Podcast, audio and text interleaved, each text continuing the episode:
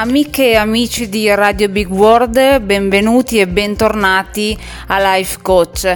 Io sono Sonia, ormai la mia voce vi deve essere entrata nella testa ben bene. Allora, dove siamo arrivati? La volta scorsa, quindi venerdì scorso, abbiamo iniziato a fare un'introduzione molto ampia sul tema della droga, quindi quali sono le droghe, che cosa comportano le droghe, un po' di storia, diciamo anche, parleremo in queste lunghe puntate perché è un tema attuale anche questo e anche di questo purtroppo non se ne parla mai abbastanza o addirittura non se ne parla mai. E eh, chi giovane o chi meno giovane perché l'ha già provata tipo negli anni 80 piuttosto che negli anni 60 o anni 90 fatto sta che comunque la droga è una buona amica per tante persone. Però tante persone forse troppe persone non sanno che ovviamente le droghe non si tratta solo del, dello spinello piuttosto che della cocaina o l'eroina che sono le tre droghe che, che conosciamo di più. Ci sono anche altre droghe meno conosciute, forse che andavano diciamo tra virgolette più in voga negli anni 90 droghe che probabilmente andavano più in voga negli anni 60 e droghe che prendono, adesso io ovviamente parlo di italiani, però la maggior parte degli italiani quali l'alcol e gli psicofarmaci.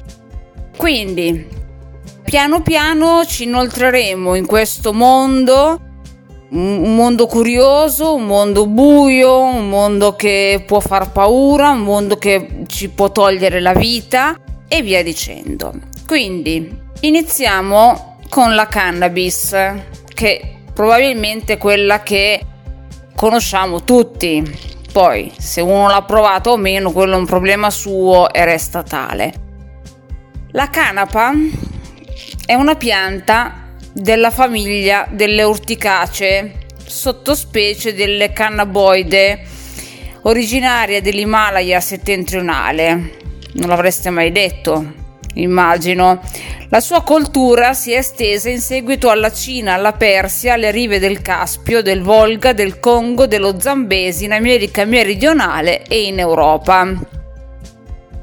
Nel XVII secolo Rumphius segnalò che esisteva una differenza tra la canapa che cresceva in India e quella che cresceva in Europa. Nel 1783 la marca accettò questa distinzione identificando la canapa indicata da Rumphius come cannabis indica per distinguerla dalla cannabis sativa di Linneo e Wildenau identificata già 30 anni prima. Oggi i botanici hanno però stabilito che esiste una sola specie di canapa, non essendo state rilevate variazioni decisive tra i due tipi e ammettono la cannabis indica di Lamarck solo come varietà, quella appunto che contiene in maggiore quantità i principi narcotici. La canapa è una pianta dioica, non contiene cioè in un solo individuo gli stami e i pistilli.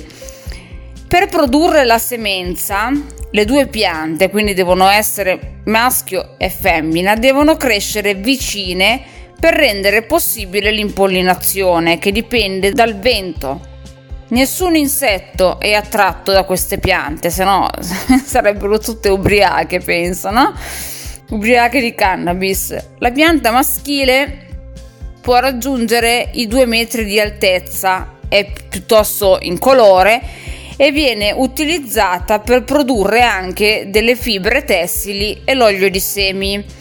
La pianta femminile di taglia più piccola, sottoposta ai climi torridi e secchi, secerne intorno alla sommità fiorite una resina che contiene proprietà fisiologiche attive. I principi attivi contenuti in questa resina sono il cannabi- cannabidiol, il cannabinol e il tetraidrocannabinol. La composizione chimica della cannabis indica è tuttavia molto complessa e non ancora chiarita. Si sta studiando, diciamo. circa 80 derivati del tetraidrocannabinol sono stati recentemente sintetizzati e studiati in farmacologia. I primi studi sulla cannabis vennero condotti da Sylvestre de Sassy, Rouayer e Desgenet durante la spedizione napoleonica in Egitto ma le prime ricerche chimiche si effettuarono tra il 1838 e il 1839 a opera di autentici pionieri. Quindi, tra il 46, il 1846 e il 1895 da altre quattro persone. I primi avventurosi scienziati, Esterfield e Spivey, furono uccisi da esplosioni avvenute nel laboratorio di analisi. Poi c'è stato Shaughnessy, che morì poco tempo dopo mentre lavorava a una nuova fase di ricerca sulla resina. La cannabis sembrava voler servare il suo segreto circondandosi di pericoloso mistero. Nel 1896 Wood Spivey ed Esterfield, separando i principi attivi, scoprirono che 1. L'1,5% di un terpene di formula C10H16 con punto di ebollizione di 165 gradi, l'1,75 di un sesquiterpene C10H24 con ebollizione a 258 gradi, un olio rosso tossico sotto forma di massa semisolida insolubile in acqua ma solubile in alcol, benzina ed etere. Tre anni dopo, uno dei tre scoprì che il cannabinol non era una sostanza pura, ma il composto di due sostanze con caratteristiche molto simili. Sim- simili, scusatemi. Non mi sono fumata una canna, eh. Glielo giuro il cannabinol venne considerato il più importante e venne usato per definire la sostanza pura. Nel 1927 Bauer stabilì che il cannabinol non era un etere, un acido, un aldeide, un chetone o un fenolo, ma un prodotto simile al politerpene.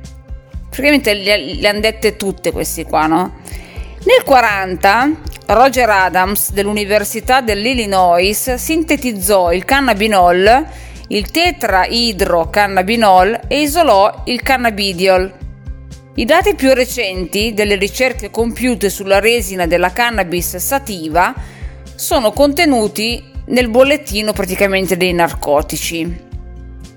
E dice diciamo un po' così che sebbene un gran numero di importanti contributi siano stati portati nel corso degli ultimi 25 anni allo studio chimico della resina di cannabis i suoi componenti sono tuttora oggetto di intense ricerche il progresso più notevole è stato compiuto tra il 40 e il 42 da scienziati americani ed inglesi che hanno determinato la struttura chimica del cannabinol, canna- cannabidiol e tetraidrocannabinol, identificando il tetraidrocannabinol, il THC, praticamente come il principio attivo della droga.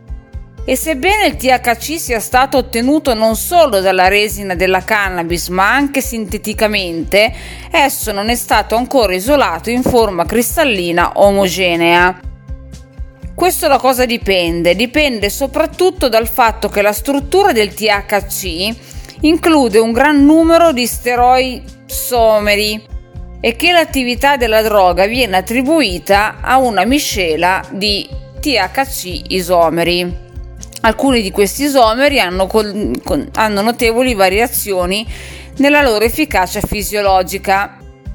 E altre ricerche compiute in Cecoslovacchia e in Germania nel 1960 hanno dimostrato che oltre all'attività del THC esistono altri componenti con l'attività biologica differente. E l'acido cannabidiolico recentemente isolato svolge una funzione sedativa e antibatterica. Quindi teoricamente tutte le varietà di canapa producono la resina tossica, ma la potenza e la qualità degli effetti prodotti dalla droga varia in modo decisivo a seconda della zona di crescita, dal clima e dal tipo di coltivazione. Il clima torrido dell'Africa centrale e dell'India permettono di raccogliere il tipo di droga più potente. Gli effetti tossici della pianta diminuiscono in maniera notevole nelle zone a clima temperato come l'America meridionale e l'Europa. La canapa, adesso non è che dovete tutti andare poi a, a, in Africa centrale o in India, eh? La canapa è una pianta annuale, invece di trattenere la materia nutritiva nei bulbi e nei tuberi come le piante biennali o perenni, la consuma nella produzione dei fiori, nella maturazione dei semi e dei frutti. Quando viene coltivata per le sue proprietà narcotiche sono le cime fiorite della pianta femmina non fertilizzate vengono raccolte. Le piante maschili vengono estirpate con gran cura perché si dice che la droga prodotta dalle piante femmine fertilizzate sia di qualità scadente. In India, dopo che la pianta maschile ha versato il suo polline, viene estirpata da un esperto chiamato Poddar o Parakdar il Poddar, attuando inconsciamente ciò che Lester Ward ha definito concezione androcentrica del mondo, chiama maschi le utili femmine e femmine i maschi rifiutati. Com'è questa cannabis? È a gambo angolare, ramificato e coperto di filamenti. Durante la maturità può raggiungere anche i 4 cm di diametro le foglie sono per la maggior parte opposte, lungamente picciolate, palmate con 5 dai 5 agli 11 segmenti lanceolati, seghettati e ruvidi. Le foglie superiori dove inizia l'inflorescenza sono alterne, più piccole, le ultime trisette o indivise. Il frutto è un aschenio liscio, lucido, ovale e di color grigio-verde con grosse venature scure. Le sommità femminili che producono la resina tossica sono formate dall'ammassarsi delle, be- delle brevi e dense inflorescenze di color verde cupo. Le foglie sono fittissime, nella parte inferiore sono trisette a margine seghettato, verso l'estremità sono ridotte a bratte sempre più piccole, lanceolate intere. Tutte sono ruvide per la presenza di peli che sulla faccia superiore sono brevissimi, tozzi, duri e diretti verso l'apice della foglia. Nella parte inferiore sono diretti nello stesso senso ma più lunghi e meno rigidi. Molti terminano in una ghiandola che secerne un'essenza densa e resinosa.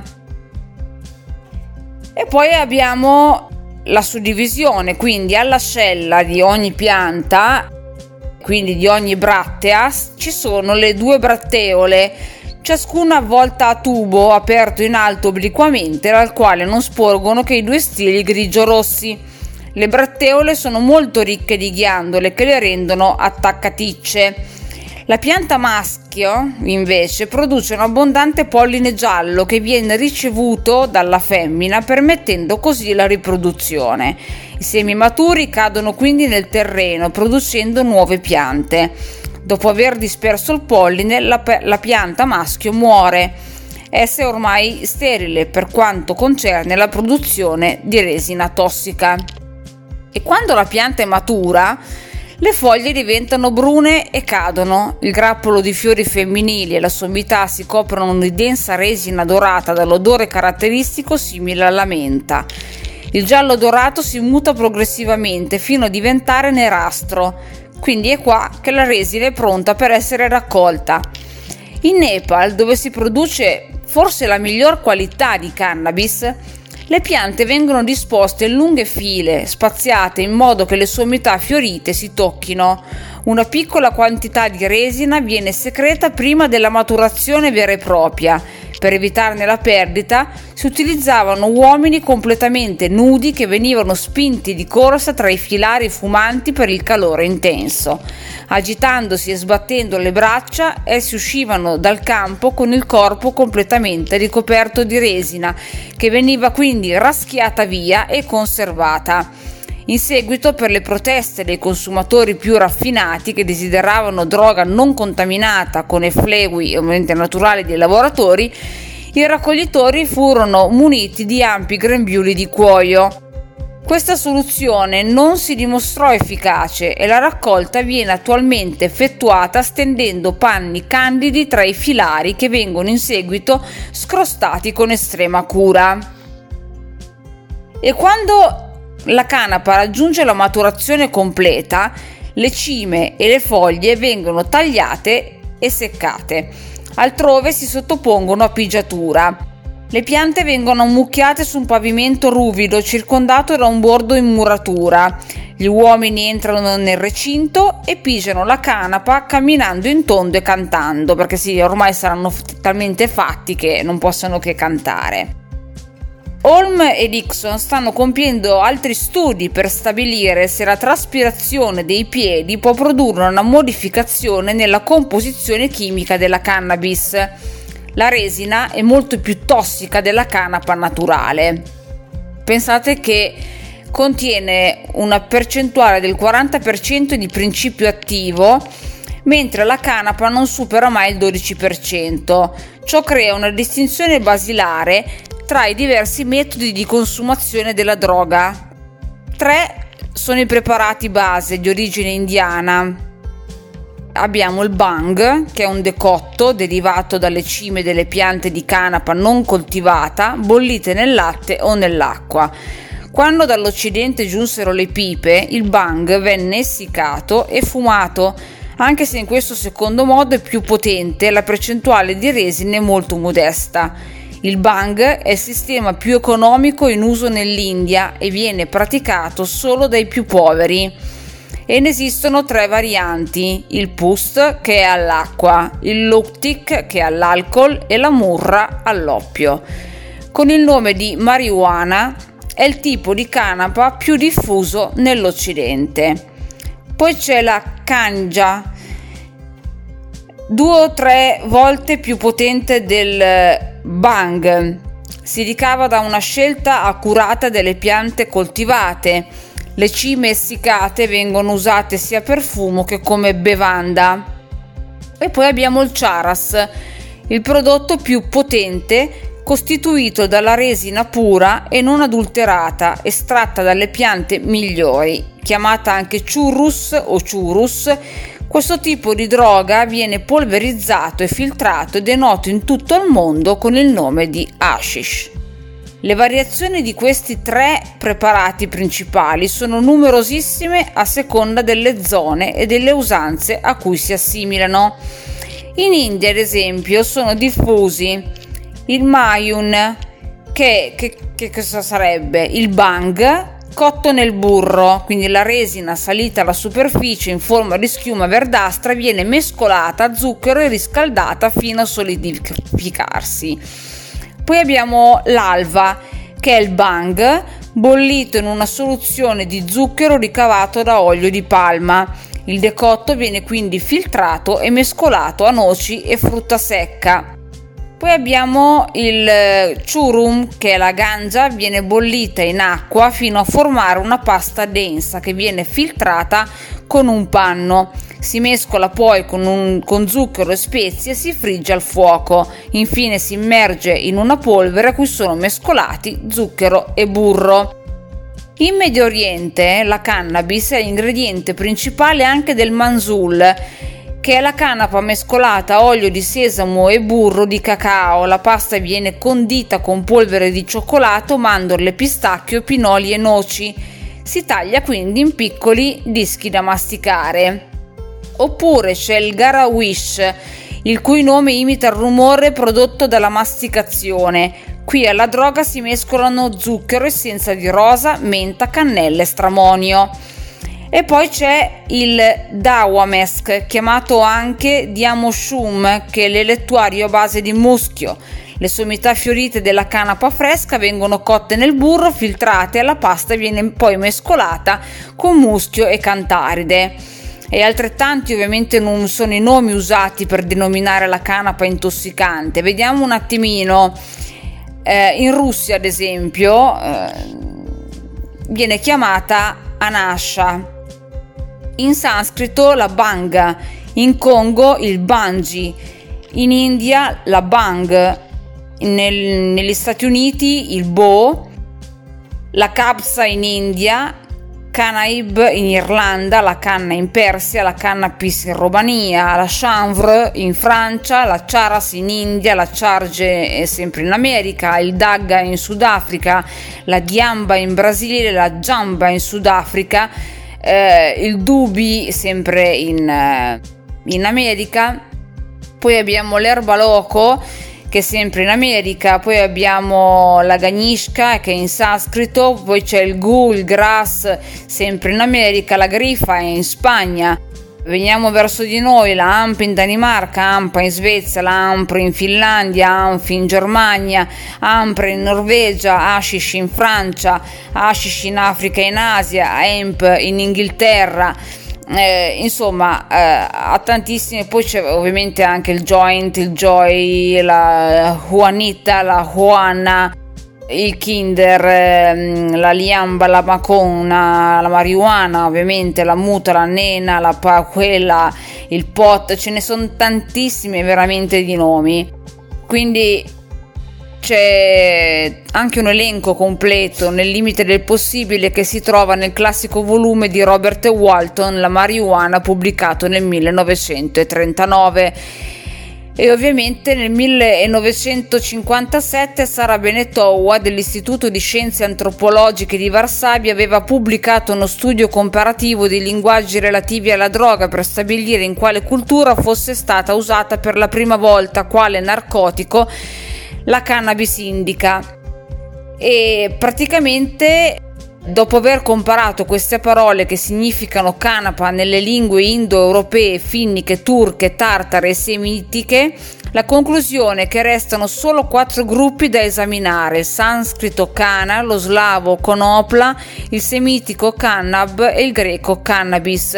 In tutti questi linguaggi le parole che significano canapa hanno la radice comune can.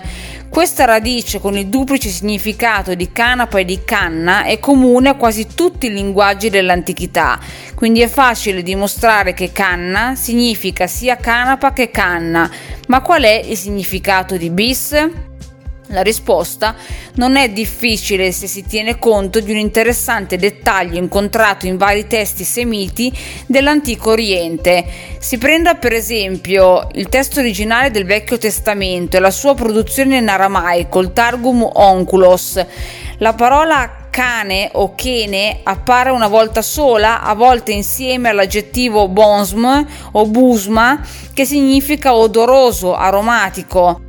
Come ovviamente si è dimostrato dettagliatamente nello studio, cane bosmel e l'aramaico kenebusma significa ambedue canapa, quindi l'evoluzione linguistica dei termini in questione conduce alla formazione di un unico, termine, un unico termine la canabos o il cambos lo si incontra nel Mishnah, la raccolta della legge tradizionale ebraica che contiene quindi numerosi elementi aramaici e la straordinaria somiglianza tra il semitico Kambos e lo sciita Cannabis lascia supporre che il termine sciita era di origine semitica.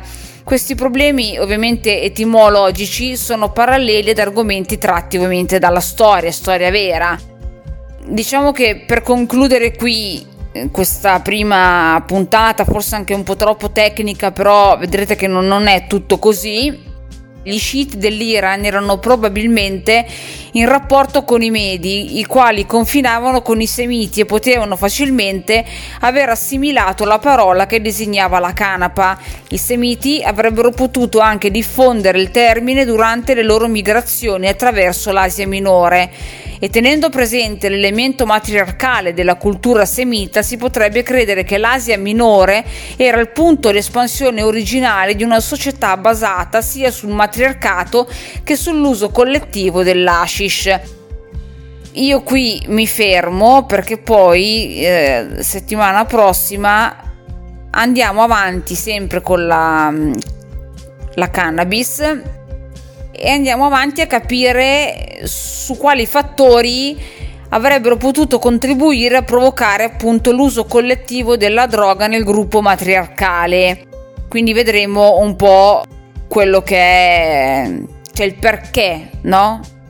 C'è stato questo penso che non lo finiremo comunque la settimana prossima perché la cannabis è veramente molto antica e non... adesso sì, si, si dice facciamo i cannoni in realtà tempo fa non era così, quindi va bene. Allora, io vi ricordo come sempre che su Facebook trovate la pagina Noi gli ipersensibili perché abbiamo iniziato dall'ipersensibilità, ora ci stiamo un pochino espandendo appunto con dei temi attuali ma eh, quasi mai nominati Lì trovate tutte le puntate che ascoltate il venerdì sera.